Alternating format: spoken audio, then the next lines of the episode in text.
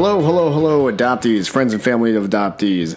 Welcome to the Rambler. I am your host, Mike McDonald. How are you guys today? How are you? I hope you're well. It's Sunday, August 13th, and this is today's episode of The Rambler. I don't know if you guys are, are all new. Are you all old listeners? Are you new listeners? Are you people who are just showing up for the first time to the show, to the podcast? If so, welcome. Welcome to the show. How are you? Uh, if you're unaware, this is a show hosted by me, Mike McDonald. It's called the Rambler ADHD. I've never been formally diagnosed, but really what it is is in its essence a one-on-one podcast interview style show, no holds barred, with uh, me, a Korean adoptee, who's interviewing other international and transracial adoptees. So very uh, unique show. I think there's not too many others out there like it, and uh, it's it's got no major like real format. You know, there's a very free flowing conversation. I don't have any set questions. It's not uh, canned. I don't have anything written down on any cards. You know, it's just uh, it's a nice, easy conversational thing. And sometimes uh, we reach uh, some good, amazing stories, and other times we talk about CVS for 20 minutes, right, Michaela? Right? I don't know if she listens to this on the regular, but you can go and check that episode out too.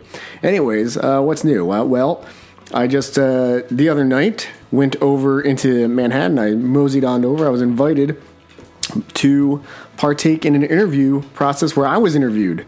Yes, that's frightening. That's scary, right? So where people are asking me the questions. That usually doesn't happen for me. So it was a little bit of a weird experience, but it was fun. It was cool. Uh, and that was for Korean American Story and I Am Adoptee. Uh, I Am Adoptee is a, I don't know if you guys know this, it's a new social networking site for adoptees, and you can go check it out at iamadoptee.org. Go check it out. It's a new site. Uh, it's created by uh, Tom Kaplan, Joy Lieberthal. Tom, who uh, said that he'd be on episode 100 of the show. I think Joy's going to come on a bit earlier. I have to try to get her on the show. But that was a lot of fun. That was fun. It was scary. Uh, Julie Young is the one who interviewed me uh, for the first time. It was crazy. It was kind of insane. I've never uh, had that happen before. We talked about a lot of stuff. And uh, you'll get to see it, I think, in the first week of September that comes out. So keep your eyes out. Go to KoreanAmericanStory.org. Visit that frequently. They have a lot of great videos over there. And uh, I, I, should be a part of a melange, a, a plethora of adoptees that are going to be uh, sharing some of their stories and thoughts and stuff. And uh, that's a lot of fun. And it's probably going to be very touching, I think. I don't know what the other uh, people who who uh, were also interviewed talked about, but I know what I talked about, and uh, it was good. I think it was good. You guys should check that out. I also got a copy here of The Perks of Being an Adoptee by author May Claire, also known as uh, Maylene Carroll. You may have heard her on episode 52, and if you haven't, you can always go back and do that. All the episodes of the show are up for free on Apple Podcasts, uh, Google Play, Podbean, or wherever you get your podcast. And you can listen to Maylene's story. She's a Haitian adoptee, and she wrote this book here. I have it. She uh, mail, she was nice enough to mail me a copy, uh, and you could check it out for purchase on lulu.com and just uh, Google or, or, search for in the search box The Perks of Being an Adoptee by May Claire, M A E C L A I R E. The Perks of Being an Adoptee. It's only $15. You can check it out. It is a good, honest, I think, uh, book on May's Maylene's experience being a Haitian adoptee, her uh, experiences being a person of color growing up and then and, and, being in the United States afterwards. So you can check that out again if you haven't heard her story. Go check out episode fifty two, and uh, that'll be good. I think you'll like it. I think you'll like it a lot. I forgot to mention that the uh, person who interviewed me for the Korean American story and I am adoptee uh, uh, video thing was Julie Young, fellow adoptee Julie Young, and you can listen to her on episode 15 of this show. You can go back into the archives and check that out for free. In any case, I need to introduce my guest this week, Mike Mullen, the once and future president, actually, it's just the current president of also known as, at least for the foreseeable future. And uh, he's, he's newly ascended to the presidency of also known as, and he has a lot of good stuff to uh, to do this year with AK. I think he's going to move things in interesting directions and plan new events and focus a lot on on other things like expanding outside of Manhattan into foreign lands like New Jersey and Long Island, etc. Anyways, he's a Korean adoptee, and you can hear his story now. Enjoy. Enjoy.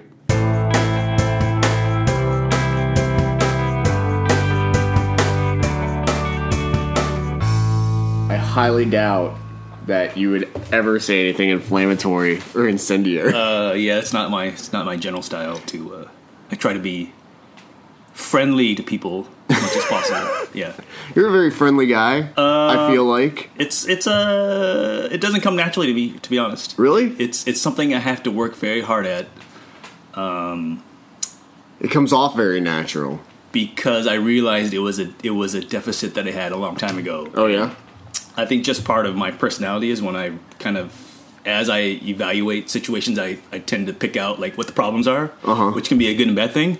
Um, so I'm probably a glasses half empty kind of guy. Oh, but see. as a result, when I'm thinking about like organizations I'm involved with or myself, Mm-hmm. uh, I think about you know how can I address these things. So it's kind Oh. of the thing that's constantly in my mind. That's good. That's a good feature to have, like self reflection. A lot of self reflection. Sometimes it can be you know one of those uh, downward spiral kind of. Oh yeah. oh, I can never do this. I'm a total failure, you know, kind of Oh, when things yeah, are going yeah, well yeah. for you. Um, and so that, I guess, would be the downside of that. Yeah, I got a little of that. Yeah. So, I mean, and so, like, even doing like social media, I really don't like to do any of that. Mm-hmm. Um, but because I'm involved with AKA and I feel like that's part of the job, Yeah, And I'm actually bit. pretty active right now. So, uh, and so people probably get this impression like I'm really into social media, but uh, if it wasn't for like AKA or some, you know, other things that might Yeah, force yeah. me to do it as my job or something, then I would, I would never. I've really backed off into social media. I'm not like I've kind of dropped Facebook now, and then I'm only on Twitter every now and then. I've gotten Instagram lately as my thing because it's a I- lot easier to manage. I feel like. I have noticed. yeah, have you? My Well, absence. Used to be uh, somebody that I could like whatever Facebook message, and then you would be pretty fast to respond. Oh yeah, yeah. I feel bad about that because I actually got a new phone and it logged me out of everything. Oh, yeah. And so I recently relogged into some stuff, and there was like messages waiting, and people were like, "Are you alive?" yeah, and then yeah, actually now I probably don't know the best place to reach you. Uh, used to- Email, email is usually there's a yeah probably the most reliable. text. Going back to the Uh, email, Yeah, yeah, Yeah, yeah. I'm getting old. I think is the problem. can't keep up. There, there's actually a lot to keep up with. I actually got very. Um, so I've been doing a lot more uh, Twitter and a lot more Instagram as part of Mm-hmm. kind of seeing where is the best way to outreach to people who, Oh, yeah. who might be interested in AKA's, you know, also known as his um, purpose and their mission. And so yeah. having done that, I've gotten a a pretty good flavor of what the kind of the different platforms are and like what goes Mm-hmm. best on those platforms. And I've gotten very addicted to Twitter. Like I didn't think that was really my thing. Like It's super addictive. like 140 characters. Like you know that sounds really like light. oh no, and then it's just like small hits, and you're just like, I gotta keep it coming. Where's the stream? Yeah, yeah. so that that's the one I feel like I really have gotten into. Instagram, I think is I'm not so visual. Like I'm, I tend to be more of a reader. Mm-hmm. Yeah, yeah. So Instagram is like people have hardly have any words there, and there's it's not designed for interaction. I came to realize. Yeah, yeah. Like someone will reply, and you won't even know they replied to you, and so Exactly. and then you don't reply back to them, and so the, the conversation never really goes anywhere. Um, and so you can't have like even Twitter seems like a really heavy conversation compared to Instagram. Um, and so that I would say Instagram is probably the environment that I'm least native Mm-hmm. in. That I feel like, well, I really have to work at what to do here. Yeah, it's not as conversational. Oh, If- yeah, I think if you want that, the kids are doing the Snapchat now. That's like the I guess that's so. the thing. I haven't even. I can't even. It took me a while to wrap my brain around that. It was like, oh, they're not using it like Instagram. Like photos aren't forever. Like me, people our age were like, oh, you get a photo, you print it out. It's like that's supposed to be a memory. Yeah. they're using it more like a conversation. Yeah, Is is uh, how it was explained to me by children. and they don't want to do it through. The text or Text, anything. Text is super lame. I don't know. I think it's because like it a text, disappears too. Oh, so I it's like you know, plus, it's very it's disposable. Everything is disposable. Yeah, that's. So I'm really that's, that's that's so that's I guess showing my age because I'm frequently looking back through my old messages like oh, somebody Oh, yeah. said something I remember about that subject I think it was in this thread and I start going back and like they're not really meant to be searched through and Yeah, your yeah, computer yeah. will sometimes get like uh, your memory will get all like Mm-hmm. hosed up and then your computer will get very slow and, and I, that's when I realized okay it wasn't I'm not really doing this properly uh, no, yeah, they're just like different platforms Yeah. for different purposes and stuff like Yeah, that. yeah. But And there's that whole, uh, well, I think it was a tweet. Like somebody said, like on Facebook, everyone has a million friends, and then on Instagram, the the sky is beautiful and you're eating the best food, and then on Twitter, the world is falling apart and we're all going to hell. There's actually a lot of truth to that.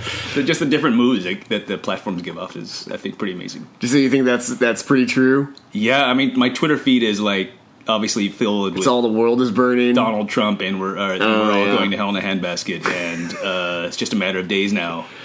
Just when's it gonna happen? When's the apocalypse? Yeah. I'll be the first to know on Twitter. and it does get pretty alarming. You know, you read this stuff and you get alarmed, and so uh, maybe that's why I like it. I don't, it. It does. It feeds some kind of uh, kind of a primal instinct to Hmm. get excited about something, and I think that's why I had to back off of it. Oh, maybe. And Facebook and everything. It was Yeah. just like it was too much for me. I was like, I can't I can't constantly be checking Twitter and Facebook all day. I'll just Yeah. like give myself a heart attack. yeah, For like really no good reason. Like what am I gonna do about this stuff? right, right, right. I think that's that's kind of the. I feel like, and that's the whole social. What do they call it? Social activism. Yeah, yeah, yeah. it's good because you can scale it up. Um, and you can do outreach, and so also known as that's very important for also known as to Yeah, exactly. But on the other hand, it creates a lot of uh, couch activism, which is like, well, I support that, and let me I, ch- now gonna gonna- retweet that. now I'm changing the Did channel. my job. Yeah, I did my part. That's it. You know, did you ever, did you see that SNL skit with uh, Louis C.K.? no. Oh, it's amazing. There's like this. It's it's basically that. Oh. And he's just like, there's like a whole chorus singing for him. It's like, you did it. You're Like, awesome. You saved the world Right, with right. your fave. Yeah, yeah, way to go. Right, I totally could see, and you do wonder. Uh, I think it's important to meet people in person. You know, Yeah, exactly. Um, I feel like the the for me at least, like I, I watch my sons. Mm-hmm. They will sometimes go days without meeting people, and they'll just be, but they'll be constantly in touch with them through their yeah. social media. Yeah.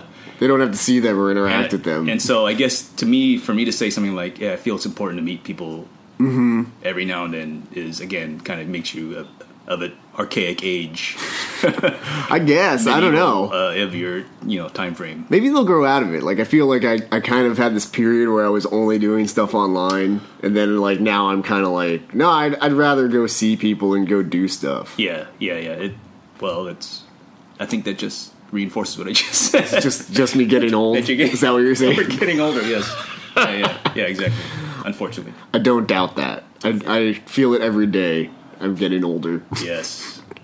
Well, you're you're uh, at the right age where um, you're like in the prime. Uh, this is the You can- prime. You can, do whatever you want at this point. Really? You have all the disposable income without like the uh, the restrictions of being too not nailed down in what you have to be doing in your life. you know what I mean? I don't know. Like I feel like I'm a little bit past my prime. Oh, like, yeah. I, like I Oh. think like mid to late twenties was like the best, and it's just not gonna go higher than that. That's probably true, actually. I, I appreciate it. Late twenties is was pretty sweet.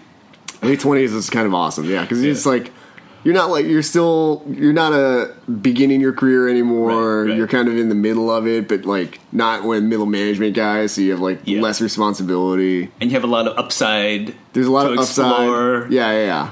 The world is like totally open income. to you. Yeah, and then you're not you're not in your college days where it's like, how am I going to pay for that next meal, man? Yeah. I mean, I don't know about you, but my college was pretty. Lean. Yes, that's where I discovered how cheap rice is, and Oh could- yeah, could live for a long time. That's right. Yeah. Ramen, cup of noodles. Yeah, so Oh yeah, uh, it was some lean years. I did plenty of that, Yeah, yeah, especially in college. yeah. I had like two jobs and I was still poor somehow.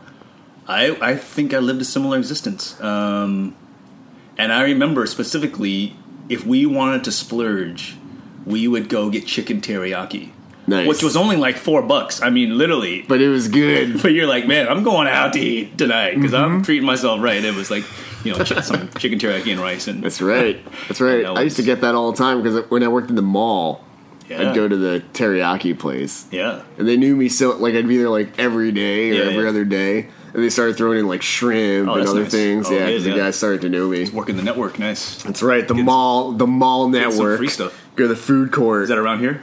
uh, that was in Bridgewater. Where's Bridgewater? It's in uh, Central Jersey. Oh yeah, yeah, yeah. Oh, I actually I recorded a show there once. oh, Yeah, I did an interview with. um one of the Chinese adoptees. That's right. Yes, It was at, like in a mall. It was at the mall. I remember that one. That's right. I'm proud to say I have, I have uh, listened to, if not every one of your episodes, at least ninety nine percent of them. You're like probably the only person who's done And it that. was hard to keep up with when you're doing it on a weekly basis. Like I couldn't even keep up with. It was hard for me to keep up with. I, that's what I was thinking. Is like, oh my god, this. I mean, he's like driving to the mall and like have setting up. Oh, and, like, yeah. doing it and then doing editing, and I'm like, oh my god, that's that is a lot of work. It was it was a lot of work, Yeah. and it was kind of driving me crazy. And I know I would keep getting running into people like you who was like, "It's too much. I can't. I can't keep up." And for a while, I was like, "Ah, don't worry about it. You don't have to listen to every Yeah. one." Then, Yeah. like the more people told me, I was like, "Ah, I better slow this down. This is crazy." Yeah. Well, I mean, now I mean the good thing is that now you have the library of interviews, Yes. um, and if somebody wants to find out more about that, like uh, I can't Yeah. remember her name. That wasn't Ming Foxwell. no, that was uh, Katie, I think. Katie Holtz. Yeah. Yeah, yeah. Um, so if somebody wants to find out more about Katie, then hey, Then they can she- do it. Now she has this. It's right there. and you have it, and it's good. It's good for all of us. And it'll be free for everybody forever. yeah. So everybody, it's like an, a nice archive. Do you have to pay to have that stored? Uh, I mean, yeah, I pay like a yearly Oh, okay. subscription. I was wondering thing. about the Yeah. technical details. You got hosted on uh not SoundCloud. I mean, I have a free SoundCloud account. Apparently, SoundCloud's going away. Apparently, Oh, I heard. oh no. Yeah, Well, you got it on multiple platforms, I think. it's it's hosted on Podbean. That's Yeah, the yeah. Uh, that's my main site, and then from there it goes to like Google and Apple and all the other whatever podcast. Yeah, it's important to have it programs. stored in multiple places because. I guess, yeah. I mean, they're all backed away. up on a hard drive, Yeah. so I have like a physical Oh yeah, backup of everything. I mean, that's a real gift because I don't know if yours was the first. I gotta think that yours was the first international adoptee podcast.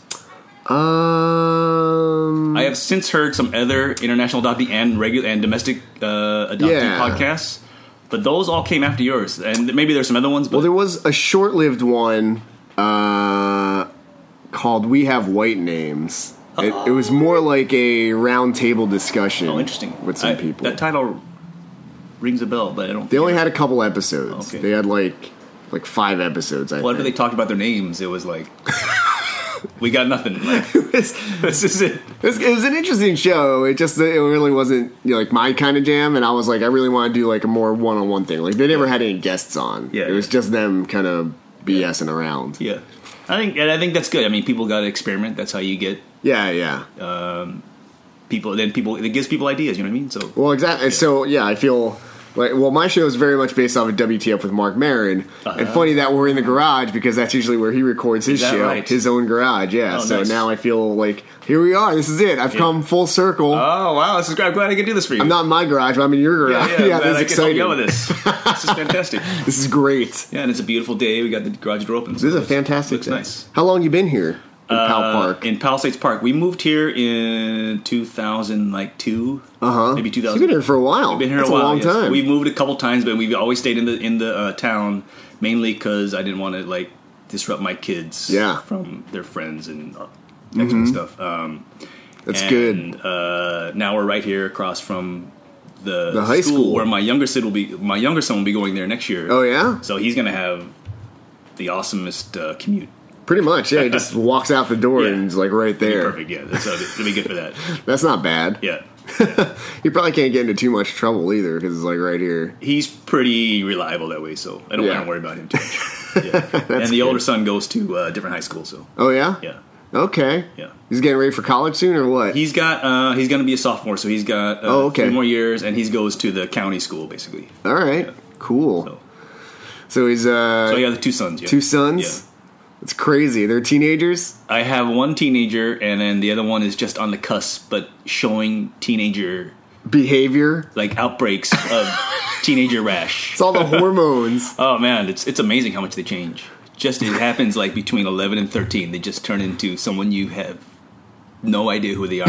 you just wake up and it's like, who are you? like and like you're like, I'm kind of glad that you you know I don't know when you when they're eleven, like you want to spend as much time with them as possible. Like I, was, yeah. Mm-hmm. was heavily involved in their lives. Like I was like coaching all their soccer games. Oh, wow. Because their soccer coaches weren't doing it right. You know, that kind of stuff. Uh, I take that stuff too seriously, so.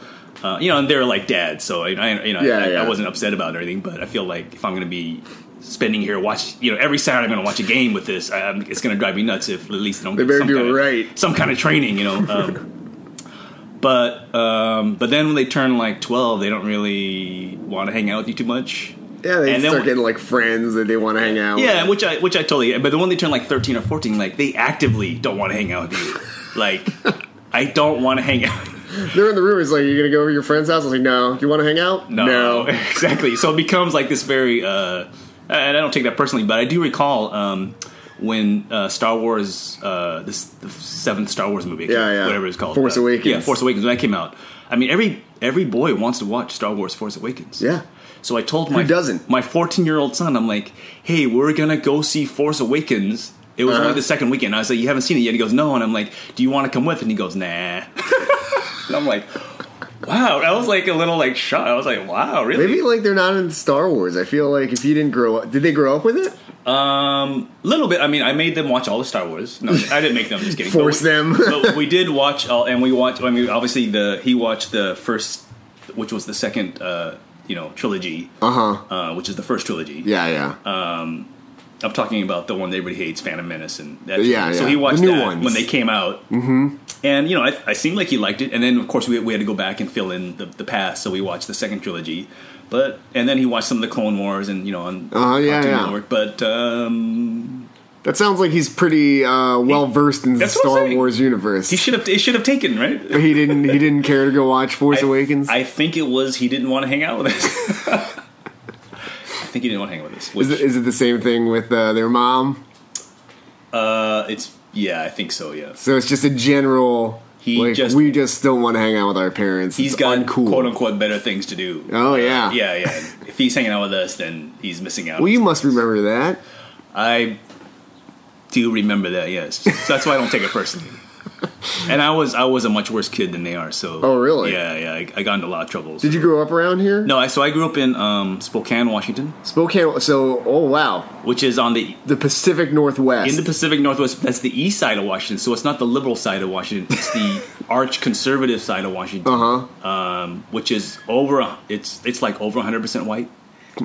It's Some, like it's so somehow it's more white It's like white. really white because um, it's right next to Idaho. Uh-huh. And of course, those guys. Yeah, that's bubble. right, yeah. So those guys come over to like Spokane when they want to like go to Costco. You know, back in the day when they want to go to like Costco or something. So Uh-huh. you have this influx of white people. So uh, and Idaho is like really white. I just I was. I can imagine. it's in I think the top five. It just sounds white. Most white uh, states. Yeah, And I think for a while the head of the KKK was headquartered there you got me for man. a while in the 80s, I think. Like so the anyway, Grand Wizard dude. Yeah, exactly. One of them, and maybe Yeah, they have multiple. I don't know. They have different clans. I don't the know. Grand Dragon Wizard. So Spokane is like. um That's why I say it's like over 100 percent white. It's like super white. super white. Um, so I grew up there. In a super white society. Were you like the only minority? I was so in grade school. Um, I went to a Catholic grade school. Uh huh. I'm pretty sure I was the only non-white kid there, except for there was one of my classmates was like half Brazilian.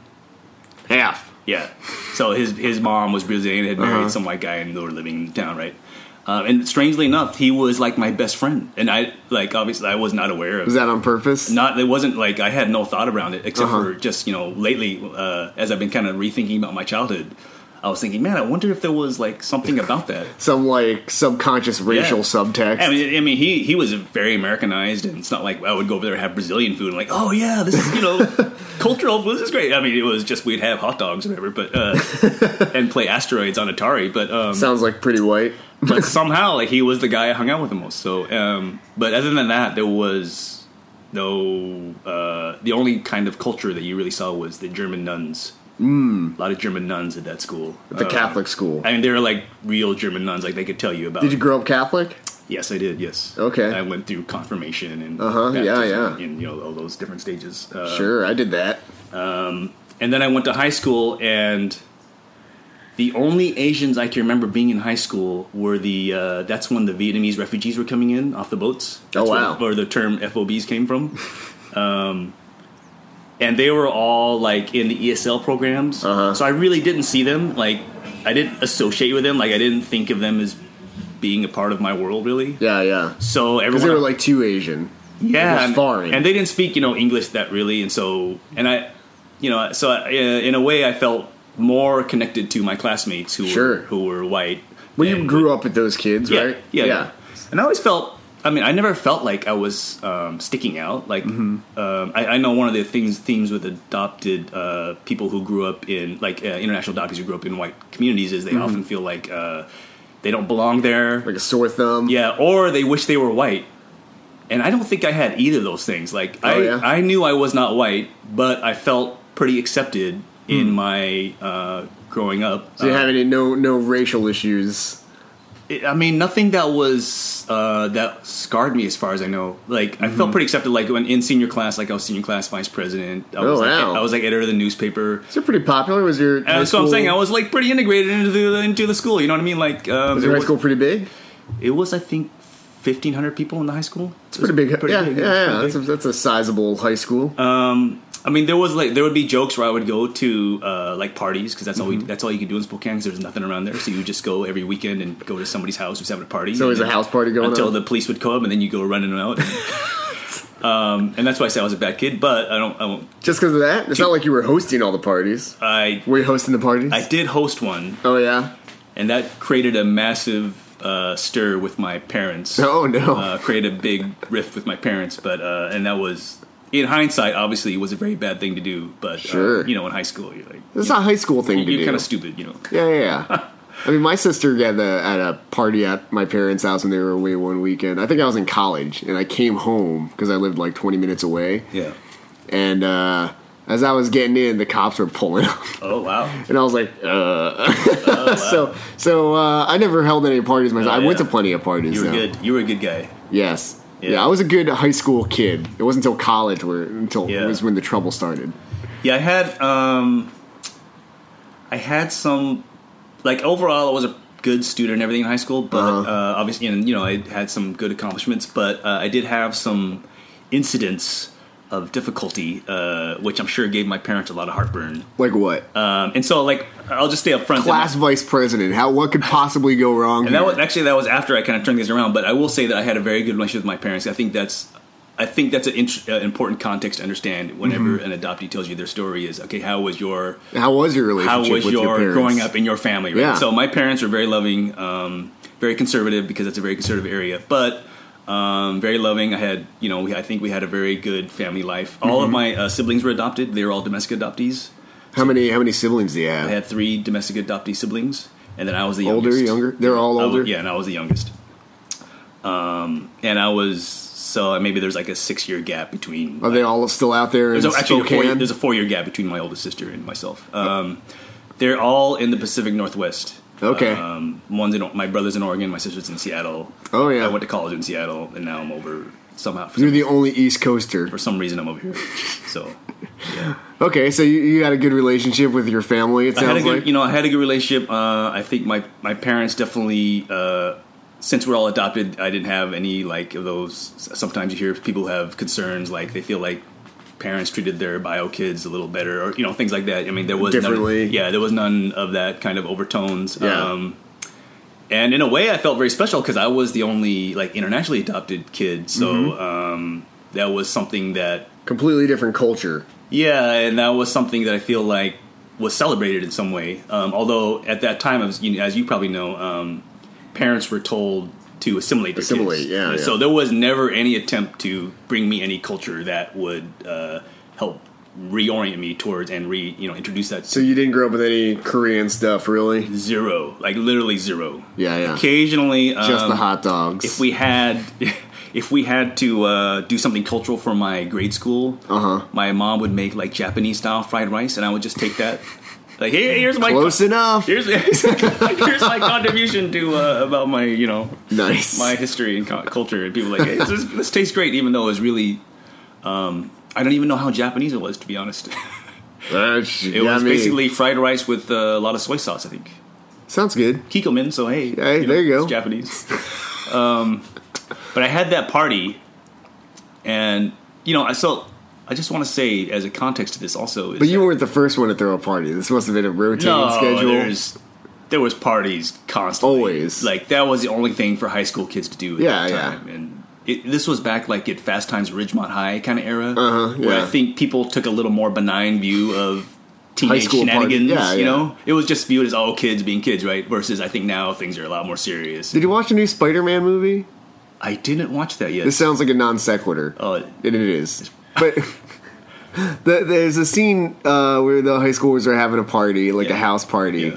and like Peter has Aunt May drive him to the party. I'm like, you're just Wow. gonna drive him to this house party? nice. I was like, that's very, Yeah. that's very trusting. Yeah, that'll be, be great when the police drops him off later. You'll be, uh, oh yeah, I knew he was there. I dropped him off. Yeah. I was like, is that just like what kids do now? Like it's like accepted? I think maybe it's they're more low key now. You think so? Like the parties we were having were a little bit out of control. They're a little wild. Yeah. What was and, wild about them? Uh, well, at the party I had, which is a source of endless conversation between me and my parents. Yeah, let's hear about this. I'm excited. um, one of the guys came in.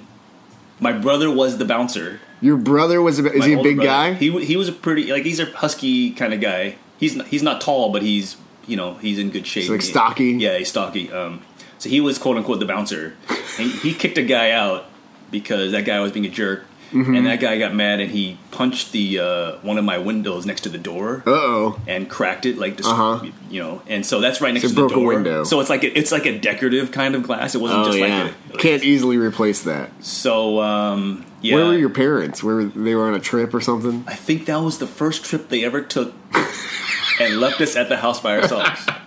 They're like they're old enough to take care of themselves. Nothing- What could possibly go wrong? Right. And we trust them. They would never do anything like that. Very good kids. yeah, see what I'm saying? Yeah. And I, I, And you I broke that tru- trust. Exactly. Yeah, I, re- I repaid that trust with uh, With a knife. broken window. That wasn't your fault though. Well, it was my fault because I'm having a party. I guess over, you're taking overall And we- responsibility. We, had a keg at my house. okay. So it was a That's about right, sure. Yeah, I mean, it was high school. Yeah. Where'd you get the cake? Your older brother? It's it's amazing the things that if you tell people here we're gonna have a party, like people will help you. They'll just uh, all of a sudden. Oh, I, I'll get, I'll, I'll I don't know where this cake came from, Yeah. but it, here it is. People will. Um, I guess I had organizational skills even back then. you know what I mean? Like, how did I pull that together? I have no idea, really, to be honest. Yeah. But somehow we got someone who So was going to provide a keg and bring a keg over. So the amazing part is that decorative glass was really hard to find. Like, Uh-huh. It was one of these kind of unique designs. Mm-hmm. I like called around all the glass stores. I somehow found this particular piece of glass. I got one of the guys at school to like. I ordered. I measured myself and ordered the glass and like gave a little uh, variance for like the part that goes inside the wood. Uh huh. And then I had this guy who was in advanced woodworking in high school. He came over and like undid all of the the framing, molding and all yeah, that? all this stuff. Put in the glass and then redid it, and you couldn't even tell. It was amazing. It's like when I look back and like, and so my parents come back, it, you would never have. They had no idea Yeah. about the glass. no. Do they now?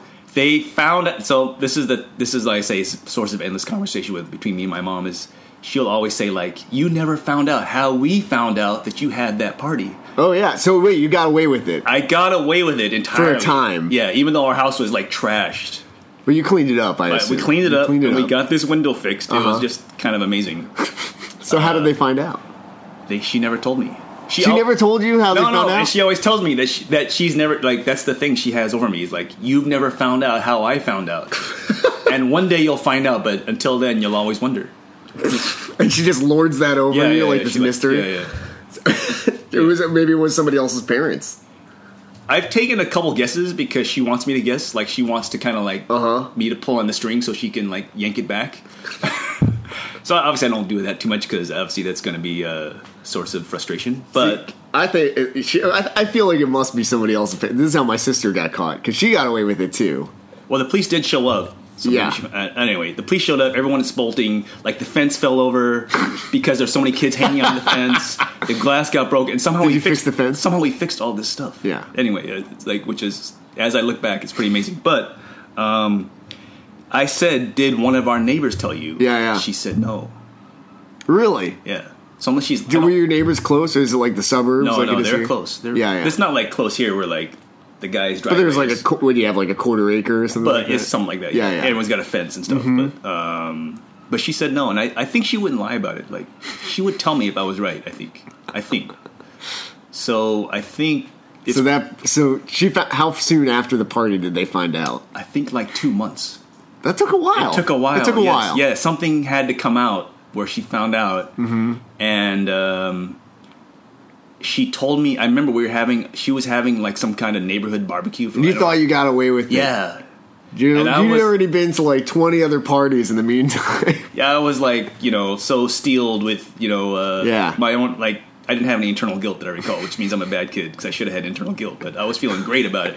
Why? You thought you got away with it? Yeah, but I'm just saying, you should feel some guilt just because you did something wrong. No, I think in high school you were like, man, I'm so cool. Yeah. I took care of it because you were like riding the high of like, I took care of the window and the fence. Yeah, it's amazing. It's pretty sweet. Well, and then when you hold the party, you're like a really popular guy for a while. And Yeah. I, I didn't do it for the popularity. I just did it because, like, oh my god, this is an opportunity. How could I pass up? Exactly. you know? The parents are going on the first trip. Um, You but have for a while, you are like the man everyone's coming up to you like, "Oh, what time is your party? Oh, we still having this party?" Like, and then women that like girls that you don't even know like come up and talk to you like, "Oh, can I come to your party?" Like, of course you can. Yes, absolutely. You can come to my party. So, um, yeah, and then like two months later, we're having. She was having some kind of backyard barbecue, and she said, "I want you to know, I found out about your party."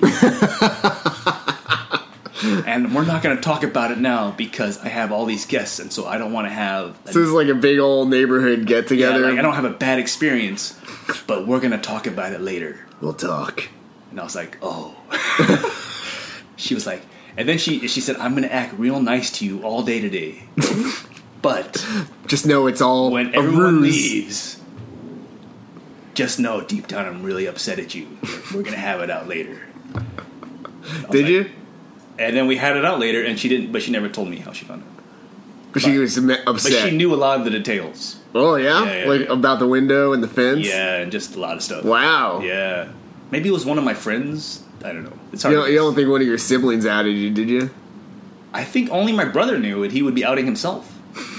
Maybe he felt. Maybe he felt the internal guilt, Our interests were aligned. and he that was like, "We broke the window, and then like replaced it." I don't know. So that was, um,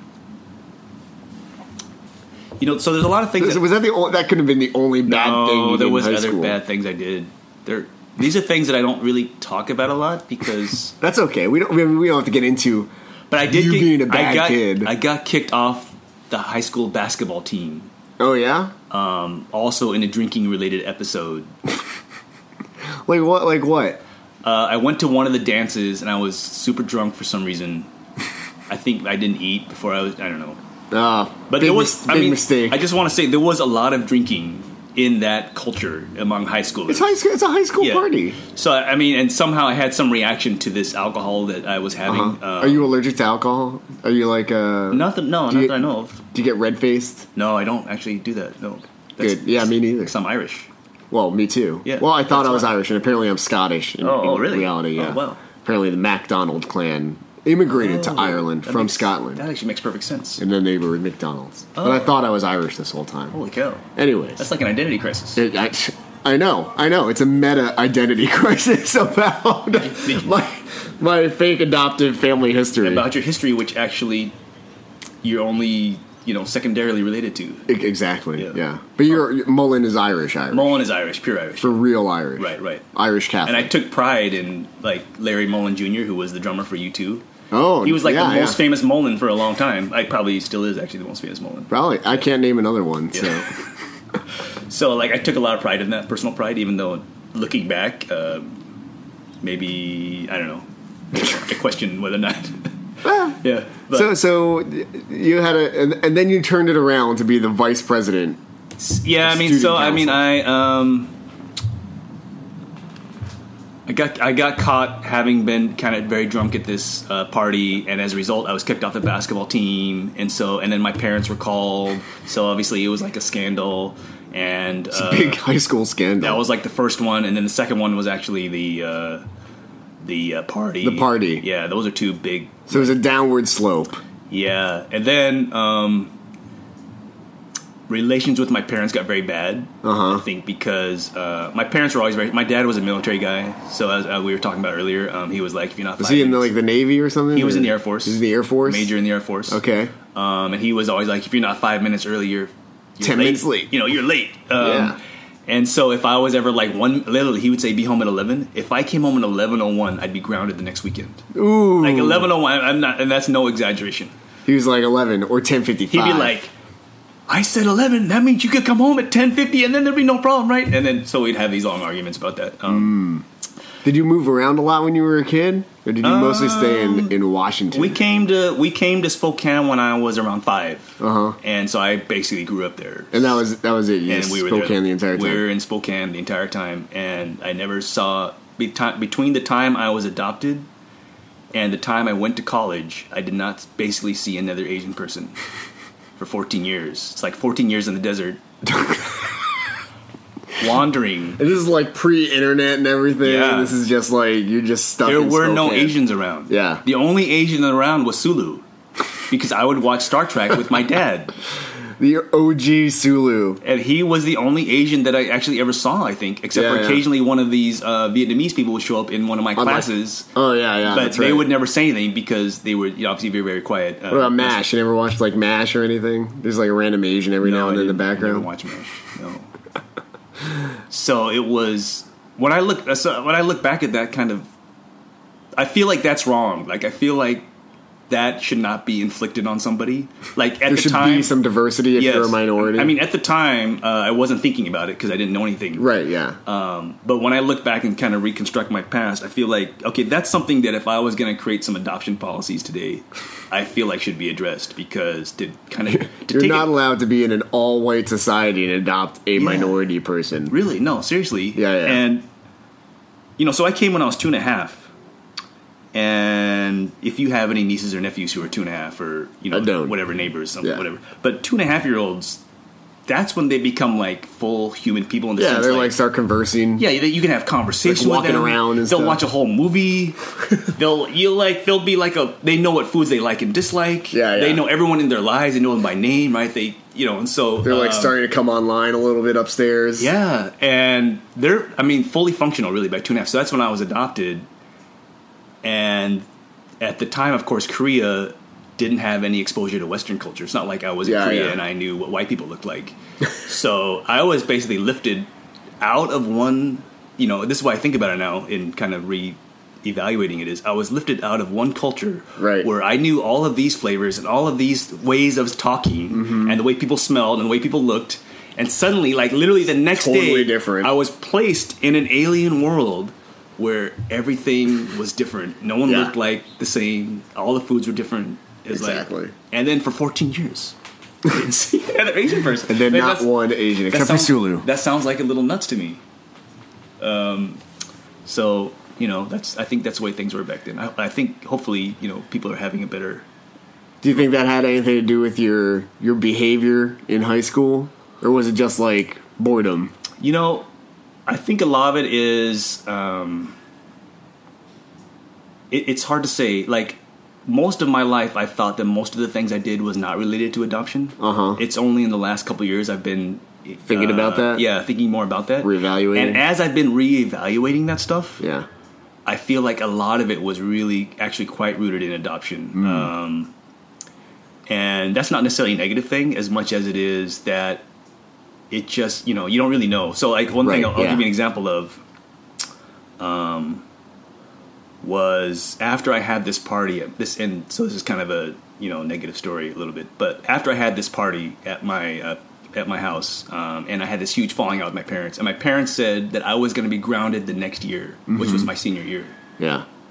So the senior year is like the culmination of like all your parties. Like Yeah. this is like the best party You're year. gonna throw parties. There, there will be parties. Oh, I, actually, I may have the time. I think I was grounded the junior year, but in any case, I was going to be grounded for one year because they were so pissed at me.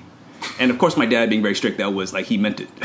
Well, so- one year at this exact time, Yeah. you will be released. Yeah, essentially. Um, and so this was in, and this started in like June. Shoot, And so over the whole summer, I was gonna be grounded, and then it would be mm-hmm. all the next year. And I was like, I'm not putting up with that. Like, you know, I'm, you know, I'm all re- Mr. Rebellion. You know, I'm, Yeah. like, I'm very rebellious. I was a very, very rebellious kid. So I'm like, I'm not putting up with that. I'm gonna go find some. I was like, if I go find another place to live, then it won't matter, right? And they're like, and then I think my parents are like, dude, you're like a junior. in high- Where are you gonna find? Where to you gonna live? You're a freaking idiot, right? So they're like, fine, if you can find another place to live, be my guest, right? So I, so somehow I actually got someone else's parents, my friend's parents, To let you live to take me in. at their house. Yeah, into their house. I don't know how I did. Like these are things like I don't know. I guess I had persuasive skills or something. But so over the summer, I went and lived at this guy's house, mm-hmm. and they were very nice to me. And I, overall, like I, I'm, I'm, I think one of the skills I have from having been in an orphanage and kind of, uh, you know, maybe part of my personality also is just I have a very small footprint when I want to have. Like I can be very, very unnoticeable. And that one of the things that helps me is like so like going to this guy's house like you wouldn't even know like they could probably hardly tell I was even there. Like I did not create any problems for them. I was very quiet. Like I wasn't getting in trouble and then they had to deal with me so, right? so you were a good kid for somebody else's parents. Yeah. because you didn't want to get kicked out of that house yeah too. so I was very like uh, amenable to get along with um, and I did not see my parents for that that whole summer. Mm-hmm. And at the end of the summer it became a question of whether I was going to go back to my parents house. Wow. For your senior year. Actually, now I think this was my junior year. Yeah, so it was a question of whether I was going to go back to my parents' house for my junior year, okay. And I actually thought, and so there was actually, and just thinking about it now, it sounds kind of crazy, but there was actually some conversation with this guy's parents that maybe they would adopt me. really? Yeah, like legally. you'd be like double adopted. Yeah, like I would just like whatever I would say. Um, I don't know. I don't even know how that would work, but there was actually some. have to like legally divorce your parents I, I think so, something like that. Yeah. Yeah. And I was, it was like under consideration, and I was considering it. uh-huh And I feel like that, the fact that I would consider things like that, um, is an indication of of kind of uh, that I think a lot of adoptees may feel, which is that you feel this, even though you may have had a good home life, you feel this kind of uh, ability to. Like you don't really. This is not really your family in some sense. Like you could walk away from it, even though you feel like part of the family. In another way, you could walk away from it to protect yourself to protect yourself, but also because it's it's to take a step back. It's a little bit of a construct, right?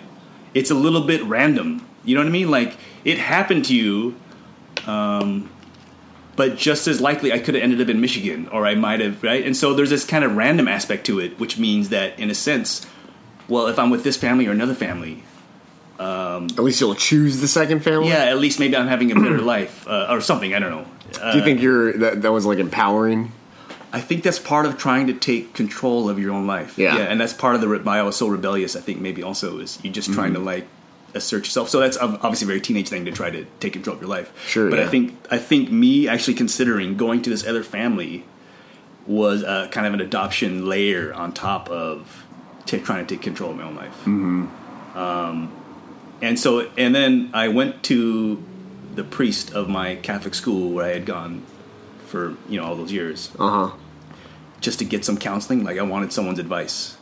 were you like really religious I was not really religious, but there was a particular priest there who I had known for a very long time, who I felt like could give me a- trusted yeah, who could- confidant who could give me a third party view Mm-hmm. it. Um, and I was really mad at my dad because I felt like he was always taking my mom's side, even though my mom was being uh, unreasonable in many cases. and now that you're a parent you're like this makes sense Yeah, yeah. you got to be a unit and that's what he said. I mean, that's what the priest said. He's like, you know what? That's that's the dads and moms role. They have to support each other, Yeah. even in cases where uh, it might be like not perfectly uh, like the most rational thing. right That's that's their job. their And so- team yeah.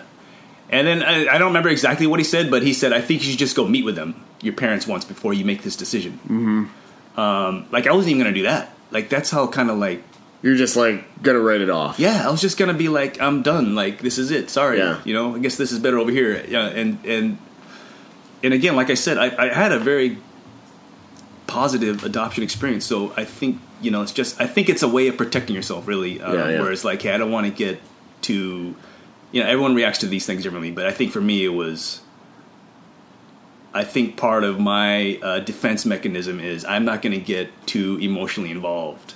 So Mm-hmm. I'm going to keep my space a little bit in case yeah something bad. I read something in my adoption papers um, relatively recently because again, I only became in the last couple of years interested in this, which said that uh, it was you know in the adoption papers they have little updates about your personality and what's going on in your life and how you're and basically they're stating what your health concerns are and things. But they were saying that I play so the the comments were I play very well by myself, which has always been true.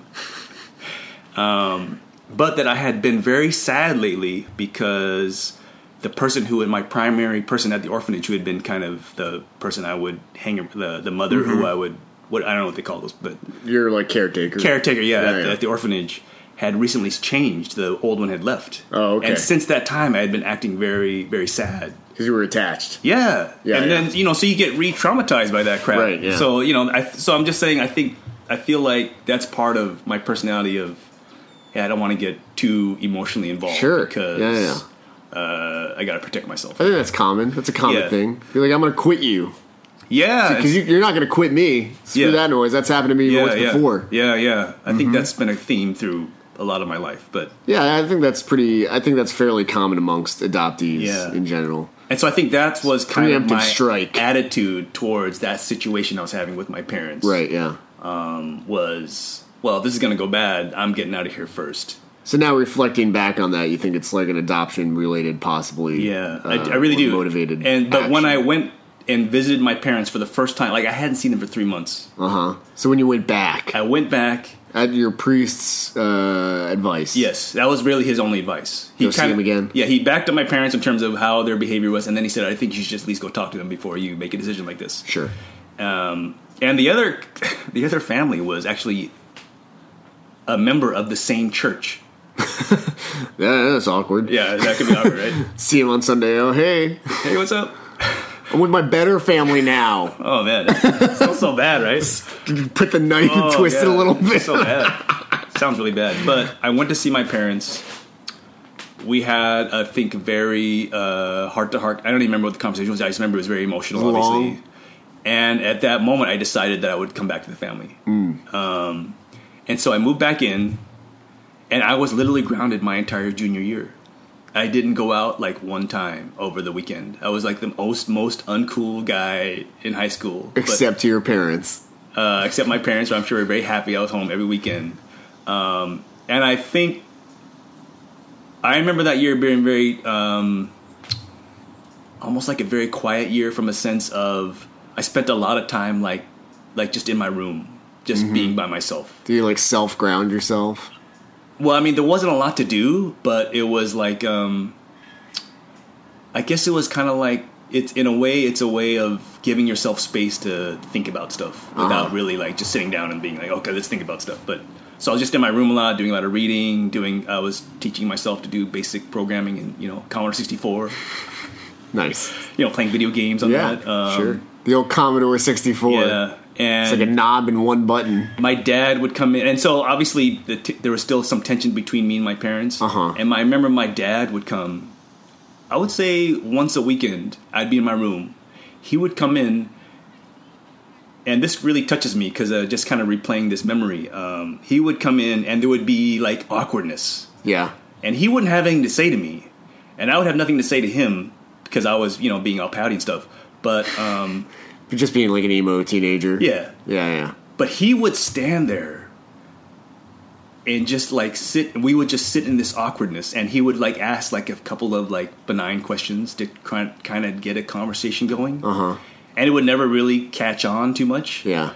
but he would just come and like be there for 10 15 minutes and try to be um, Spend time with you. yeah and just try to kind of open up a little bit and it would generally speaking not go well and i'm sure that wasn't comfortable for him Yeah.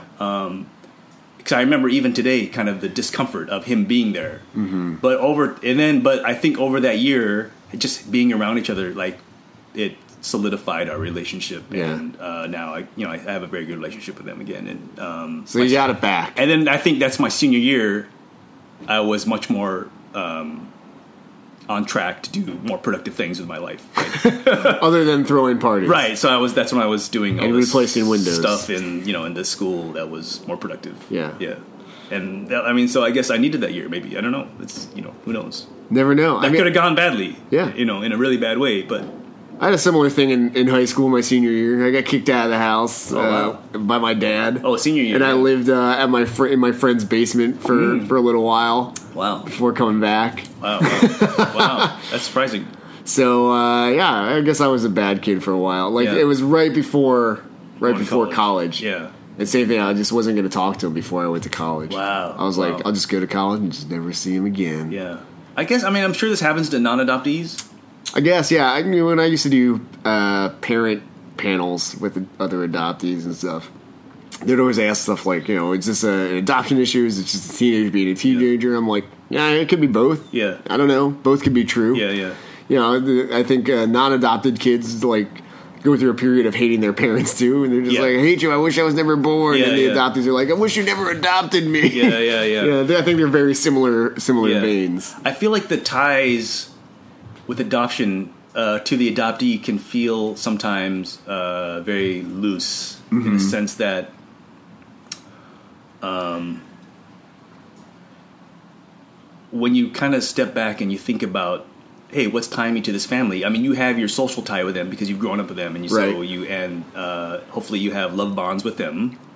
But at the same time when you step back and you're having one of these low moments you you can get caught up in this sense that hey there's nothing really tying me to these people like Yeah, yeah, yeah. and you can feel and there was um so i went to the con the the uh, Right, yeah. The, uh, the KAAN conference Korean KAAN American Adoptee Network. Is that? Am I getting that right? It's like a really long Korean American adoptee family and adoptee. I don't know. It's long, but they're they're a network. yeah, yeah. They're a network of Yeah. adoptee families. So they had their conference, and one of the we were talking about. that was in um, Pittsburgh. It was in Pittsburgh. Yeah. Yeah. It was it was very powerful, but and this particular panel was really powerful. This session, it was a open session um, Mm-hmm.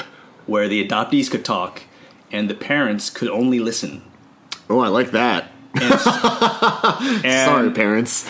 Well, so that's different because usually you think, okay, we'll have an adoptee session Uh-huh. so that adoptees can talk frankly, and then we'll have public sessions where um, you know people can at least interact, and then you'll have like maybe a parent only session so the parents can talk frankly Uh-huh. and you know share their wisdom. But this was kind of a hybrid, which is like, okay, adoptees are going to talk, and parents can only listen, and and you know I think, and this was about. Um, Takes a lot of self control. I this think. was about mental health issues. Hmm. I don't remember the exact title, um, but it was in the wake of having a couple of adoptees commit suicide, Yeah, and yeah, so yeah. kind of getting. And you know, I, I'm sure there was a lot of debate within. I, I don't really know, but I'm sure there was a lot of debate within KAAN about whether this should be an adoptee only session or you know what kind of session this should be. Right. Because I'm sure they wanted people to talk frankly and be able to express sure.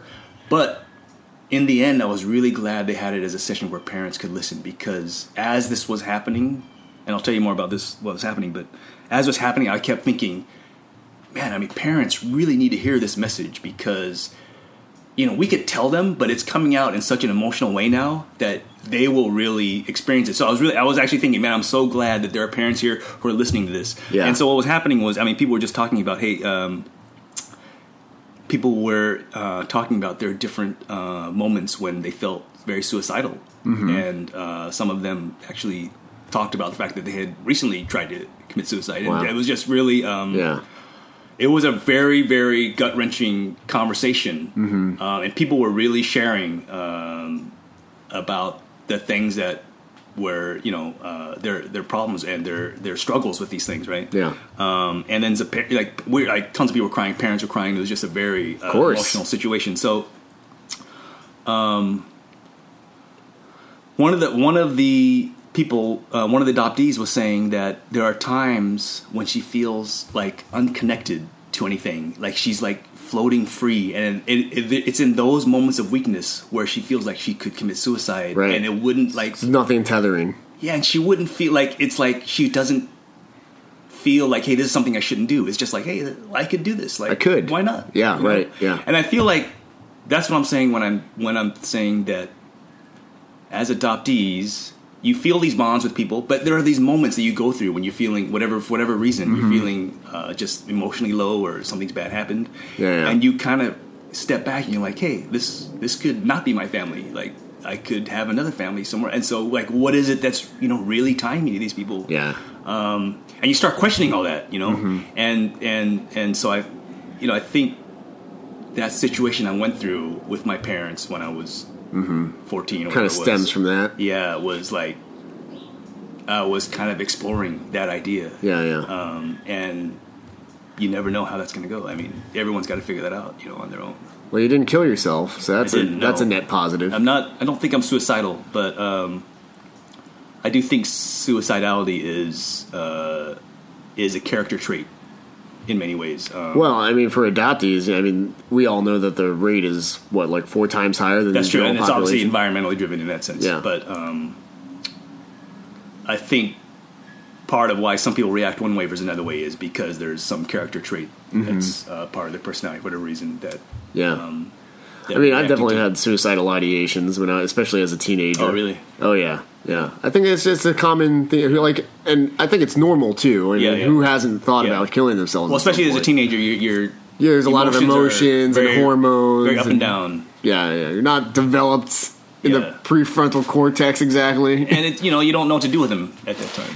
Yeah, and it, you don't. You're not thinking through the problems like, um, you know, it's a it's a permanent solution to a temporary problem. You know, it's it's it's not going to help any any of the matters. It's ultimately, I think what I decided that kind of brought me back from the edge was like, well, I'd end up like hurting all these people. Yeah, You know. Yeah. And that made me feel really bad, and I was like, I probably shouldn't kill myself. yeah, wow. Because all the people that'd be like left behind. That's what I'm saying. See, but what the thought there that is holding you back is Is your, other people. is your bond Yeah. to these people. Yeah, yeah. And if if you're questioning that bond, or like at that moment you just don't feel it for whatever that reason is. Exactly. if there's nothing tethering you Um, Yeah. here, Yeah.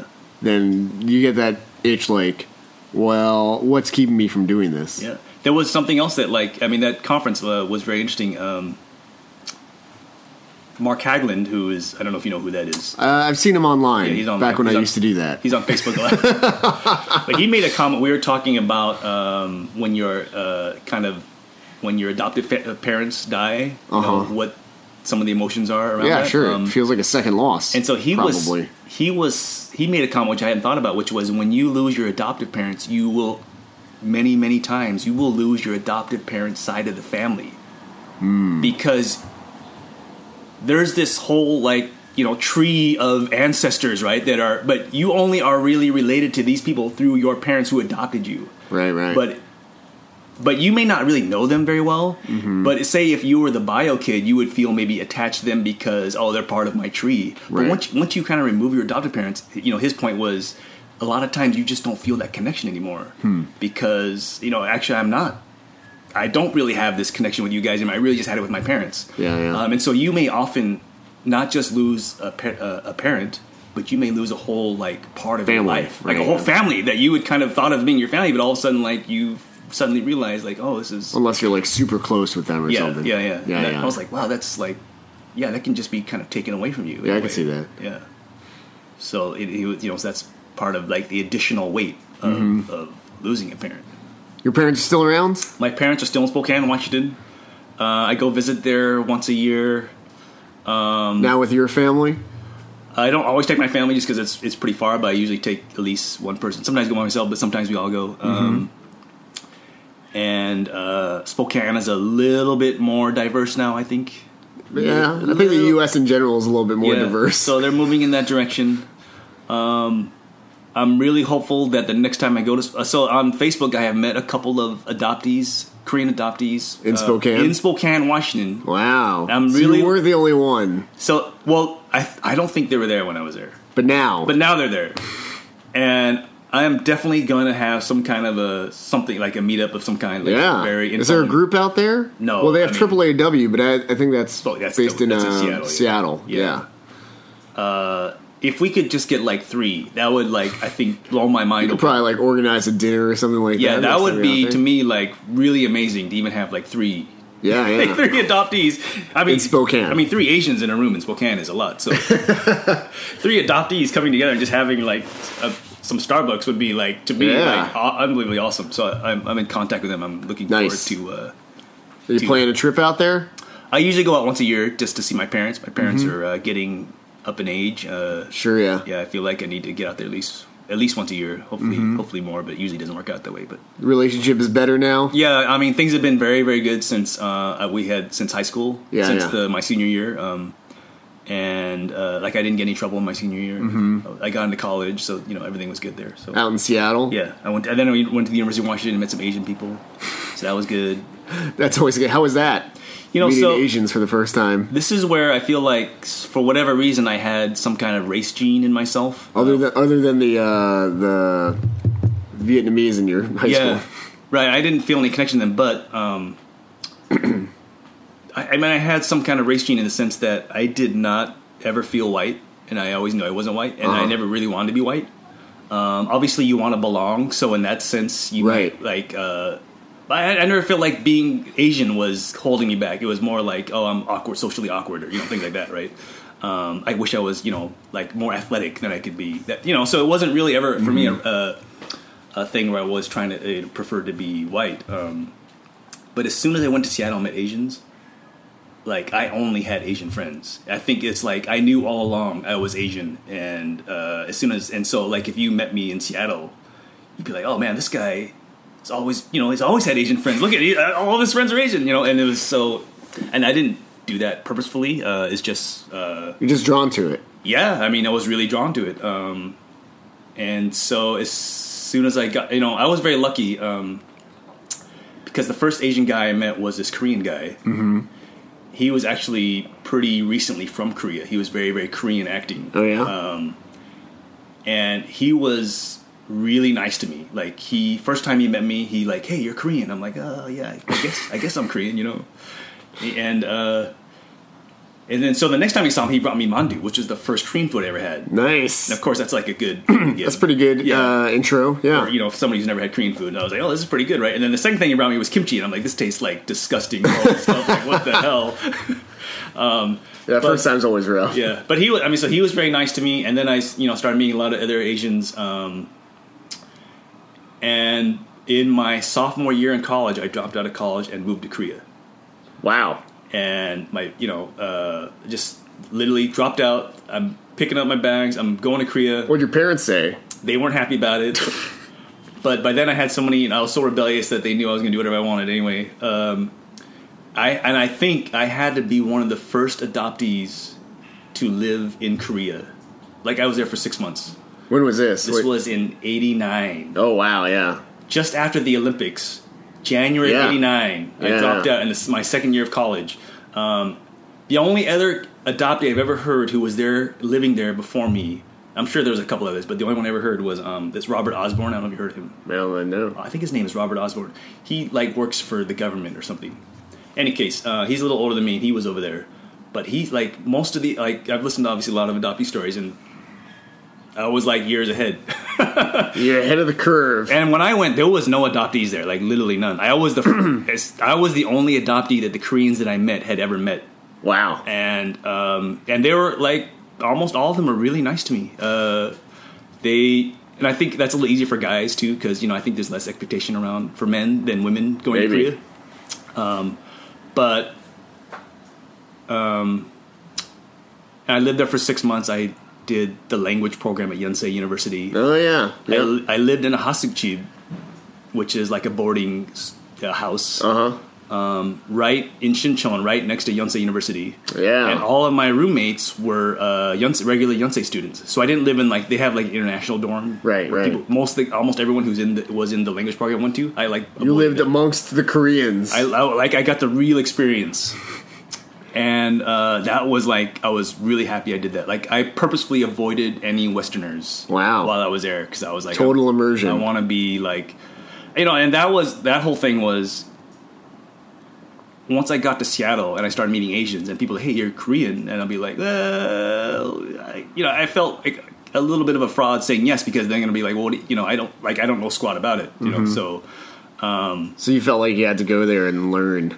This I think this goes back to the thing where I feel like once I recognize my deficiency, I want to address it. Yeah. So I was like, okay, that's it. I'm going to Korea because I got to like figure out what this means to be Korean. I don't want to be a fraud Korean. Yeah, I, like I want to have some basis by which I can say I'm Korean. So I went there, I learned Korean to some degree, um, and that's really hard, I think. Um, Oh, yeah. And then, but then I hung out with Koreans, and I mean, my roommates were like, we would. Did you learn to like kimchi? We, oh yeah, but then it was, you know, I actually went through a phase. So that six months was the first time in my life I had rice every day, Uh huh.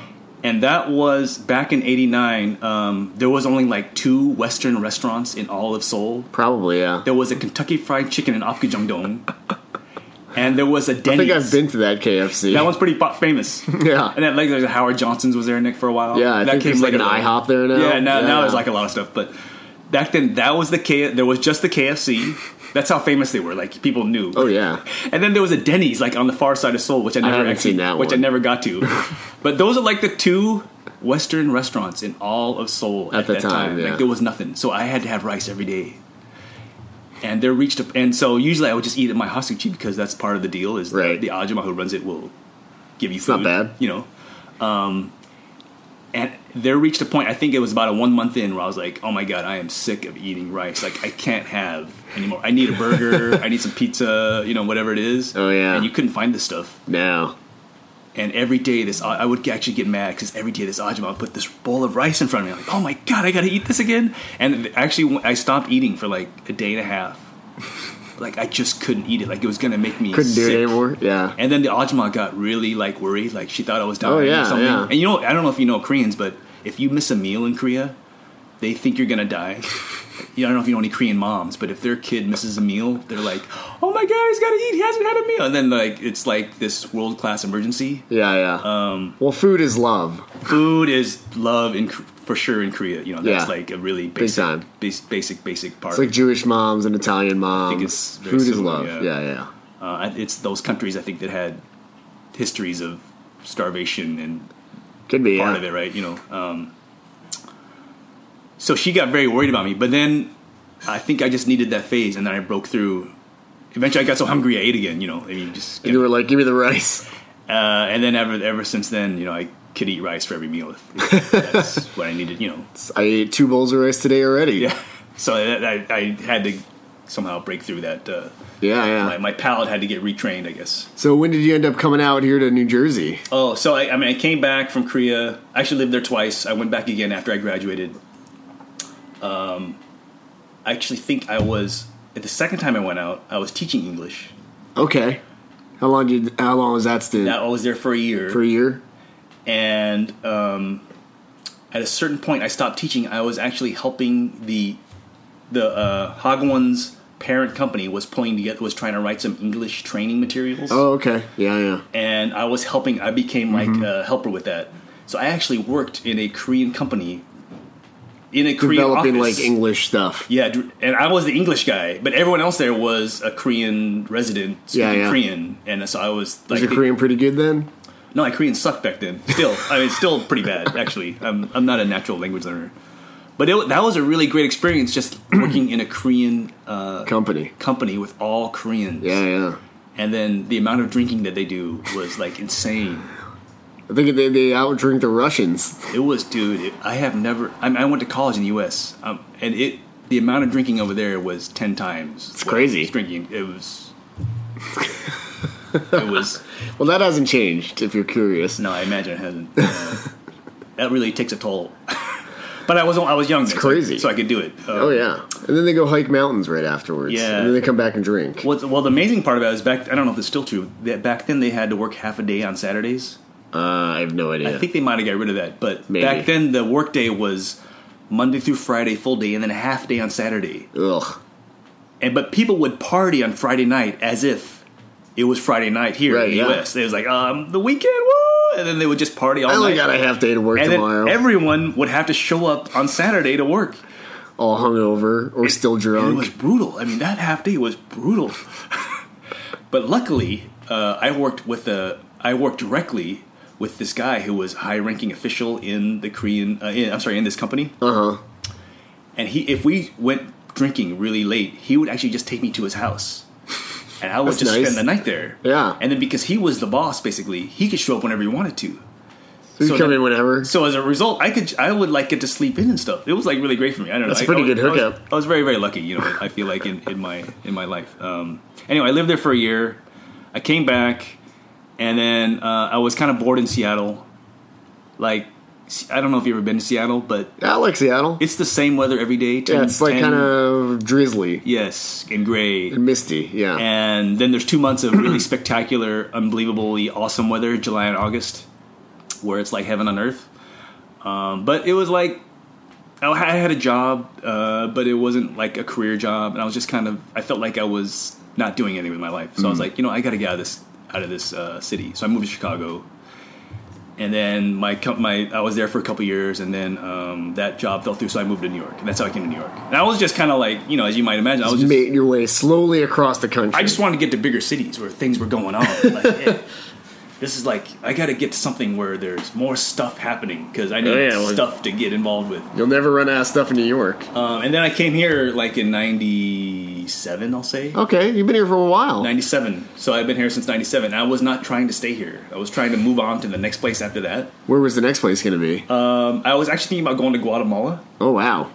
I was going to write a book um, and just live a really like different kind of lifestyle. Uh huh. Uh, but then I met my uh, girlfriend who became my wife, and so then I got stuck here. And she was like, "We're not going to Guatemala." No, she that's somehow that wasn't appealing to her. and you're not writing a book. No, that wasn't. she didn't see the career uh, aspects of it. Um, and then I ended up in New Jersey, which Yeah. which I really feel is one of the worst states in the nation. I I uh, just recently I, I've come to the conclusion I can no longer defend the state.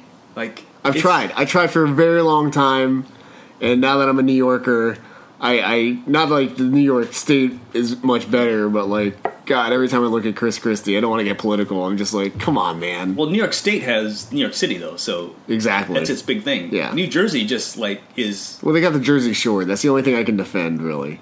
New Jersey is just kind of a.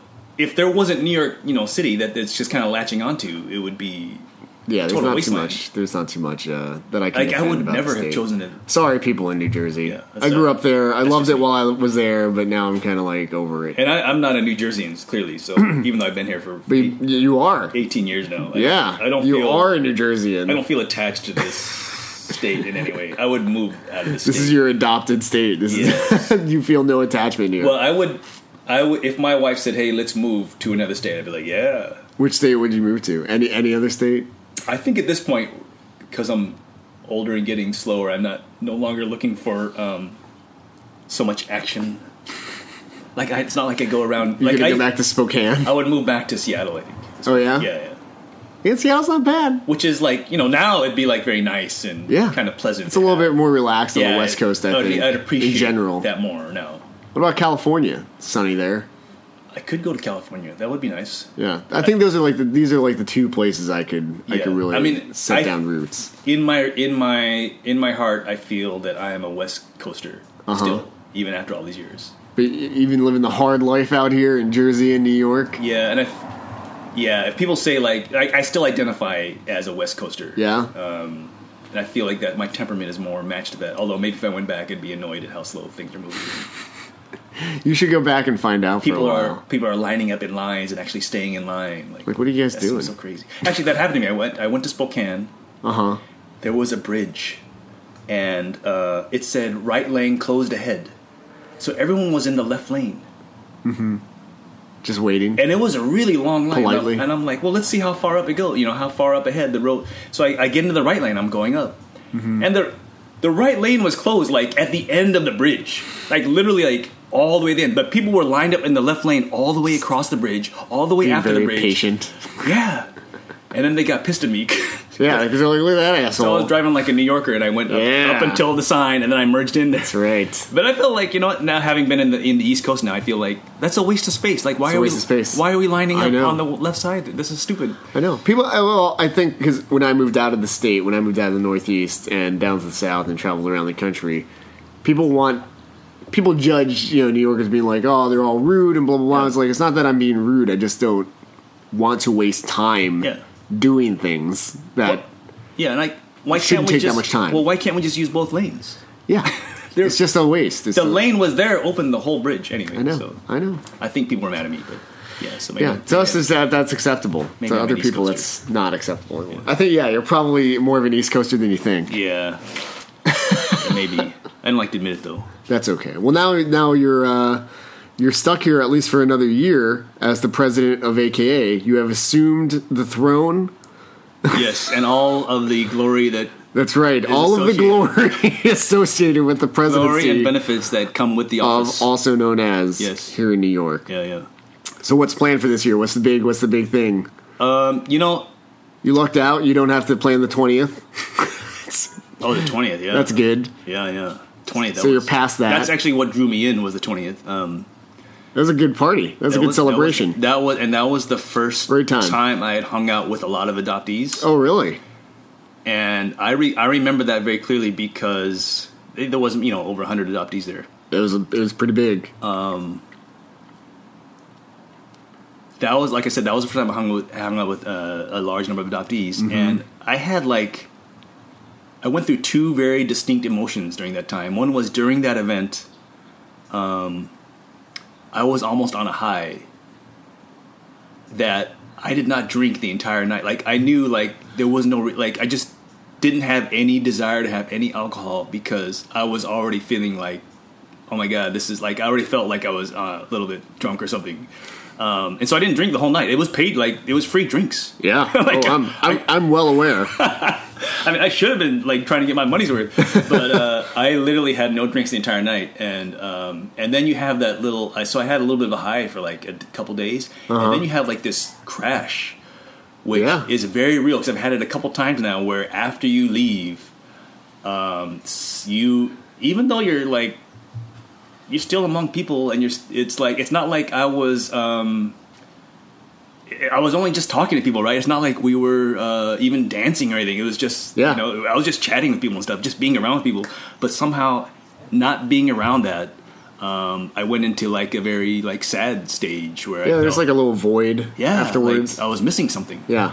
um, And so I, I don't know. In that sense, I felt maybe that's part of. Uh, I definitely obviously want to keep you know getting more involved. Mm-hmm. Um, and so I joined the board last year. Yep. Um, had a very great experience, kind of being a part of that, pulling events together. There were certain events that I thought was very important that I was glad to be able to work on. Yeah. Um, we had a great event like for around immigration with Willie, Mm-hmm. um, which uh, is a very important, I think, uh, subject for adoptees with deportees going around Yeah. deportations and things. Um, so I was glad we could, you know, so there was certain events I was really glad I could be a part of helping Mm-hmm. uh, build. Um, and then this year it just so happened that there was some executive committee turnover and they needed a president and and you're the guy. after after the Game of Thrones in internecine dueling Yes. I somehow came out on top. Yeah, Good job. you won. yeah, Big winner. yeah. So what's the? Is there anything coming up this year that you're uh, pumped for? Are we still in the planning stage? Have you had your board retreat yet? We're having the board retreat uh, later this month. Okay. You know the way I my operational um, kind of the way I work is um, I'm really open to doing a lot of things and. I'm not so much an ideas guy as it if people come to me with an idea, I will I'm like an execution guy. So I will help and make sure like get things to happen. Mm-hmm. Um, like if you want to have a party in my house, no, I'm just kidding. Uh, Don't break any yeah. windows. But uh, you know, yeah, I can somehow get it to happen. So uh, that's really my thing. So you know, I, I frequent, I'm always talking to people. Like, hey, is there anything that you want to do? Like, are there people that you know that would make you know a good event, whatever? Um, and so I've been talking to a lot of people. That's I think that's what I try to do a lot of is just say, hey, um, what are you interested in? Maybe you have certain Yeah. skills. Maybe you know people. Maybe you know venues. Whatever it is, right? Um, so we, I have been talking to quite a lot of people. I think we have some cool things lined up. We have um, like one thing we're trying to do is a wine tasting. Oh. one of our one of um, one of our members has a brother who owns a vineyard apparently. Wow. So they want to. Uh, That's not bad. Or That they're making their own good. at least. So um, yeah, we're we're gonna try to pull that together. But you know, some Yeah, yeah, like that'd be cool. Pull things together like that. Yeah. It's like a more mature adult thing than just a, a happy hour. Nothing against happy hours. I love them. But Yeah, yeah. it seems like it's not. Uh, It's just Yeah. try some new things. Yeah, yeah, that's we, good. We have this thing tonight in um, here in New Jersey, which is a rare. yeah, there's no, usually nothing out here in New yeah, Jersey. I, I definitely want to. Uh, it's a little bit hard, but I want to have more events in Long Island. Mm. And when I say more, Spread the love a little yeah, bit When I say more, I mean it could just be one or two. I mean, and that would be that would be Exactly. something to at least try to help. Uh, It's more than zero, yeah. which has Well, been the past. I feel like if I was out here, and obviously, you know, I'm in New Jersey, but I, I come to New York. But if I wasn't coming to New York, um, it's great to have a point where people can say, okay, hey, there's going to be an event. And sometimes you just need someone who's going to say, hey, there's going to be an event at this place, at this location. Why don't you show up? Yeah, yeah. Uh, and so someone just has to kind of organize it a little bit sometimes. And so um, that's why I want to at least have a one or two events, uh, Mm-hmm. both in Jersey. And it's easy for me in Jersey because I'm here, but uh, we'll try to have, I want to have a couple in, in Long Island. Yeah, that'd be good. Yeah. Yeah. Are you expanding out outside of the uh, Korean adoptee community at all? Uh, any Yeah. plans for that? I mean, that's always hard. Um, I've been learning a lot about the history, and I think, Mm-hmm. um, you know, as you know, with the history of adoption, Koreans were by The far the large bulge, and then after that bulge came like a little bit of a smaller bulge of Chinese, Yeah. and then the other um, countries are definitely a lot smaller uh, in number, and so that creates a problem in the sense that uh, we are an international adoptee organization, Right. And we definitely want and welcome uh, adoptees of all uh, countries of origin. Um, but I think it can be a little bit intimidating and maybe uh, feeling a little bit uh, of an outsider if you're not from Korea because we are obviously going to reflect the, the numbers that actually happened. Yeah, yeah. Um, and then the Korean, the Korean wave obviously is the first wave. So we are all of age where we're professionals and we have Yep. like uh, connections like my like people own- who owns vineyards. my- yeah, exactly, right, right. And so we have those kind of connections, so we can make things happen. Yeah, yeah. Um, versus say the Chinese wave is mostly kind of in the early. Early college, Early 20s, late yeah, yeah. college kind of era. Um, They're so coming up. They're definitely coming up. Um, but if like we wanted to have uh, an event with say um, adoptee therapists, Mm-hmm. you know, we're we're definitely uh, it's going to be a lot harder to find someone who's not Korean. Yeah, yeah, yeah. And so, you know, it creates this kind of cycle of, you know, I'm really, really trying to get um, to to make sure that uh, non-Korean adoptees know that we are also uh, an organization that Mm-hmm. wants their involvement and would love to have their involvement and will do activities with them Yeah. um, to that are related somehow, maybe more specifically for them. That would be great. Um, but they may not feel like this is the right, or I don't know. They just may look at our demographic and, and be a Mm-hmm. little intimidated by that. So it's it's an ongoing effort. Yeah, Don't be intimidated if you're not a Korean adoptee. Yeah. The organization still welcomes you. yeah. We love. We would definitely love to do it. And I I think there's there's been an ongoing attempt throughout the years, and it's you know yeah. kind of comes and goes as Yep.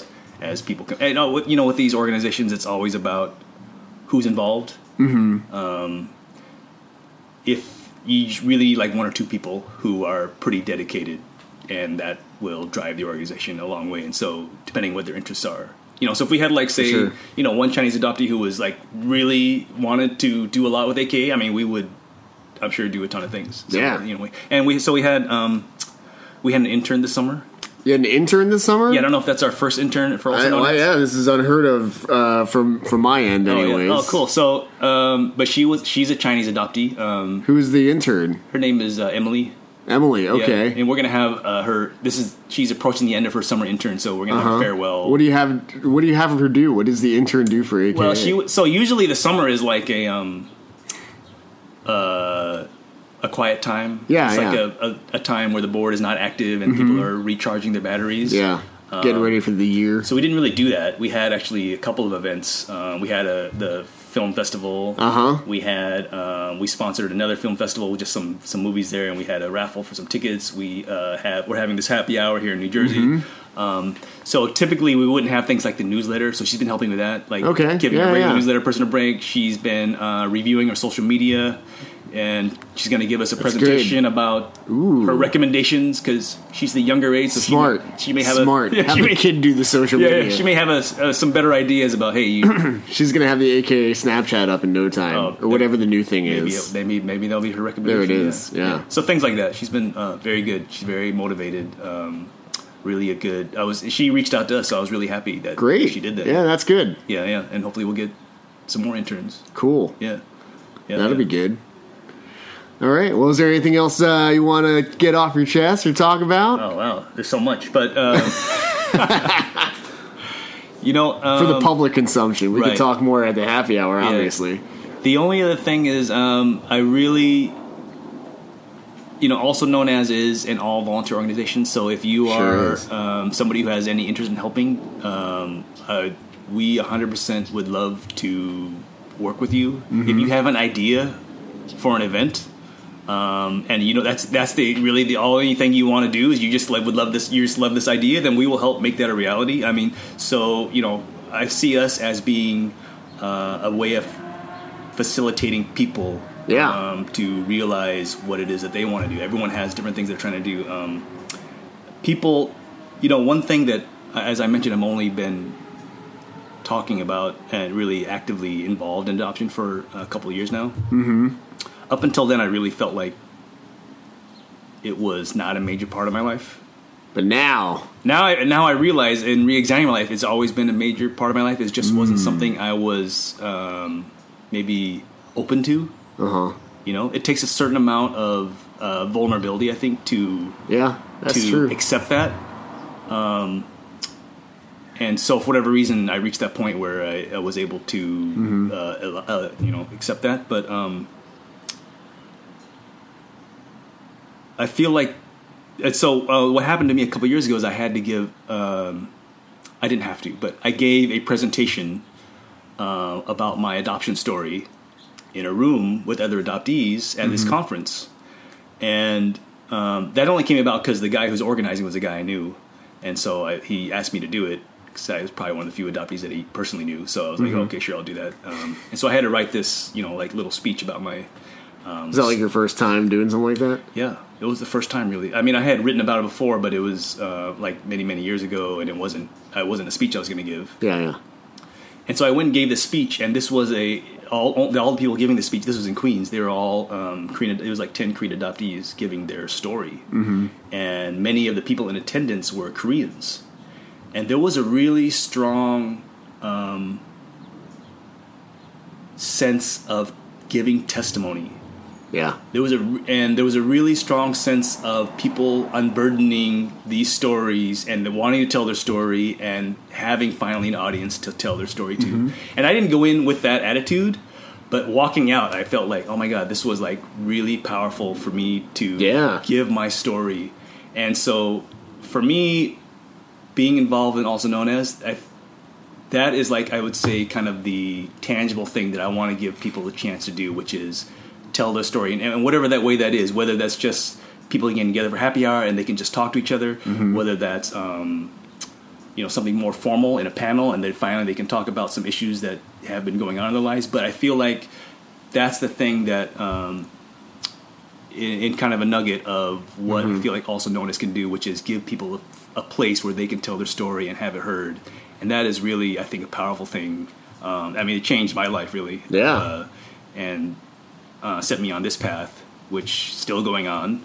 Um, and so hopefully we can do that for other people also in, in ever whatever small ways that is. Um, so that if you have you know if you have a story that you want to tell and, and you want to tell it you know in whatever way that is uh, it's a certain subject that you're very interested in you know let's let's try to do something together and, and make that happen for you That's- Awesome. yeah Hey, how do people get in touch with also known as or you? Um, so we have our wonderful website, of course, also known as .org, and uh, which we're going to be relaunching a new website in the upcoming month or so. Um, It's exciting. Yeah. You have the intern do that too?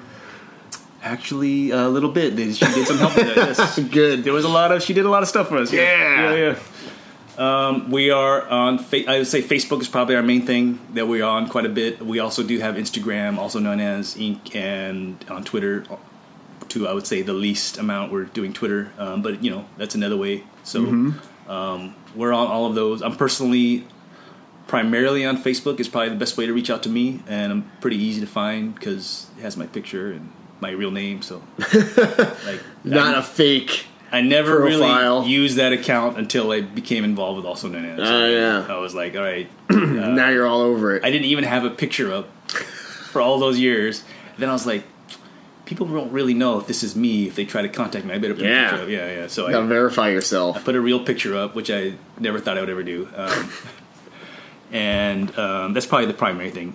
Um, I think, and then I'm- I have a personal account on Twitter, which I like to uh, just has my personal little beliefs.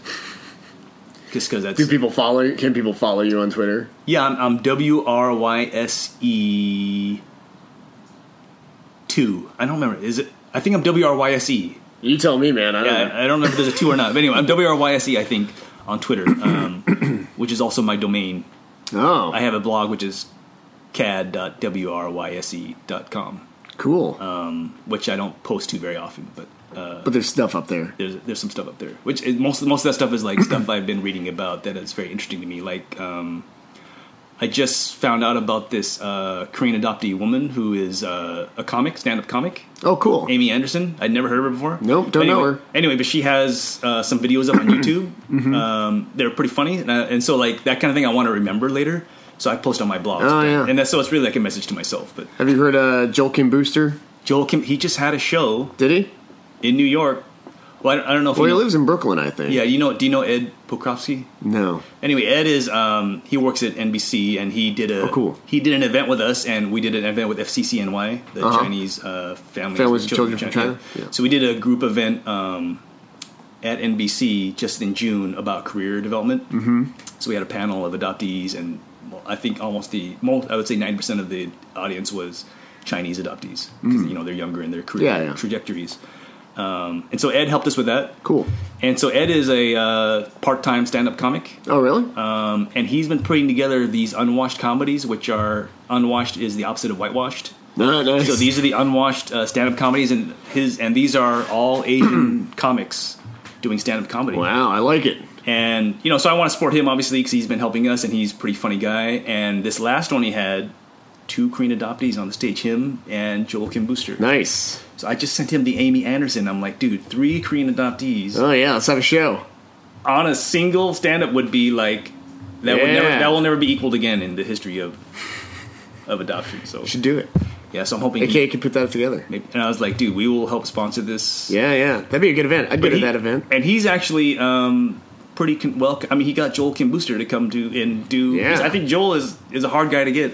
Uh, I've t- I've, we've tweeted back and forth, but I haven't gotten him. I haven't locked him down to the show. that's what I'm saying. I think he's a hard. I think he's you know he's pretty successful. He's hard. He's pretty to, successful. uh, He's been on Conan. Yeah, he was he was pretty hilarious too. He had a great uh, bit on Donald Trump. Uh, Did he? Yeah, which was really funny. I'm not going to even try to do it because it won't be it won't do justice to his to his sta- uh, you know to his uh, You'll have to see it. four minute thing. But um, he was really hilarious. Um, Nice. And so and he's you know he's been on many shows. So Yeah, um, yeah, yeah. I think for Ed, I think is connected and could actually make it happen. With, Nice. Uh, so hopefully Well, they, they should do that so people can look forward to something like that in the future. that would be wouldn't that be awesome? that'd be good. Man, I would love that. Yeah. All right. Well, thanks for talking, man. Yeah. Sorry, I did all the talking.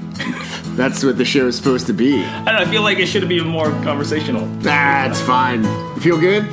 Yes, thank you. It was good to talk to you. Thanks.